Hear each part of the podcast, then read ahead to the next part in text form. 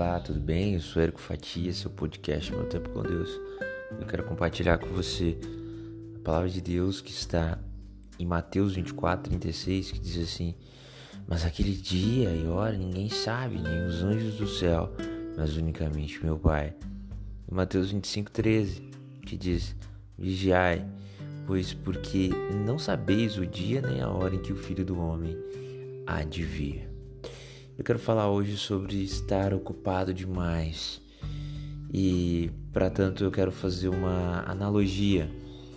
Como foi na primeira vinda de Jesus a este mundo, a, as atitudes daqueles que estavam ali envolvidos naquela estrebaria que disse não, né? Naquele hotel, para ser mais preciso, né? Naquela pousada que, que disse não para a família de Jesus. Imagine que havia um grande barulho, uma grande agitação que tinha começado mais cedo do que o costume naquela comunidade, né? O dono da pousada, ele ele tinha acordado mais cedo do que a maioria das pessoas na cidade para organizar. Afinal, ia acontecer um evento importante na cidade. A hospedaria ela estava cheia, né? todas as camas estavam ocupadas.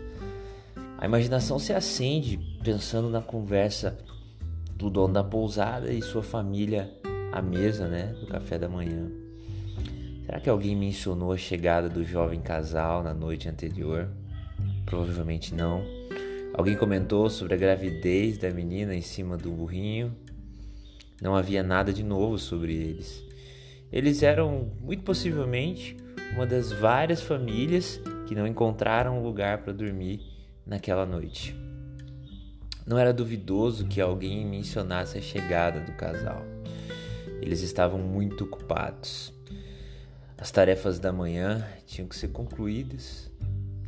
Havia muito que fazer para imaginar que era in... que o impossível né, havia ocorrido. Deus entrado no mundo como um bebê. Sabe, Hoje a gente vive uma sociedade muito corrida, né? Os tempos modernos são muito corridos. Mas no passado também, cada um tinha a sua correria, vamos dizer assim. E essa analogia nos faz pensar que com a correria do dia a dia, a gente não pode abrir mão de estar alerta para a vinda de Cristo Jesus assim como foi no passado, e um milagre aconteceu aos olhos dos homens.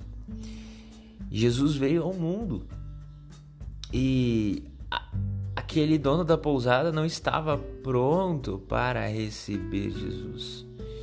E ele perdeu grandes oportunidades, inclusive econômicas, né? de marketing porque se ele tivesse recebido Jesus, imagine só, aquela pousada provavelmente estaria na história. Por quê? Porque ele sempre se gabaria de ter recebido o menino Jesus. Perceba, a gente perde em vários aspectos quando a gente não espera por Deus. E a gente não pode estar ocupado demais para Deus. A gente tem que estar ocupado demais para as coisas erradas.